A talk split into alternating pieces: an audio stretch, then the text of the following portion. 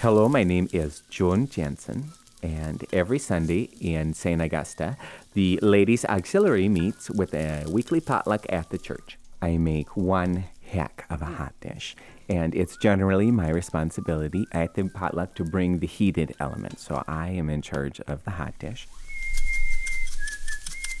It's really important for a hot dish to be hot. And that's a challenge sometimes, you know, getting something right from the oven and taking it over to the church. You know, you'll lose some valuable degrees in that transit. Usually, my tried and true method for keeping the hot dish hot is to just get in that car and turn on the heat full blast and make it a little sauna for me in that little dish. Whew. It is hotter than Peter Piper's peppers in here. You know, when you do that week in and week out for 25 years, it does a number on your heater, and the heater broke.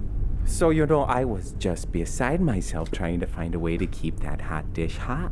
And, you know, until my brother Augie can take a look at the heater on the station wagon, you know, wh- what am I supposed to do?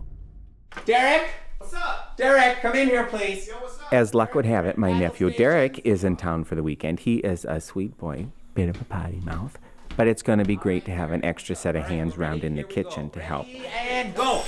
All right, let's get to the car. All right, let's move. Let's move. All right. Here we are. To the car. To the car. This is not a drill. Get the door. Get the door, honey. Derek. All right. All right. Let's go. Let's go. Let's go. I don't have a car heater anymore, but you know what I do have? I have a hair dryer, and it's just about the same thing. Down the way at the hardware store, I found this little plug. It goes right into the uh, cigarette lighter, and you know, Lord knows I've never used that before. And it just plugs right in, and then you can plug anything in. And I've got this, you know, working hair dryer right, right in the car. And a working hair dryer means a hot, hot dish. Quick, we're losing heat. Turn on the hair dryer. There you go. There you go. Now keep it four to six inches away. No, that's like a foot away. Derek, do you need to get a measuring stick? I got it. Jesus well, Christ. You had better end that with a hallelujah and an amen, young man. Amen. And Hallelujah. that's better. You know, people will say that time is money, but time is heat in this scenario. So, did it work? Was it hot?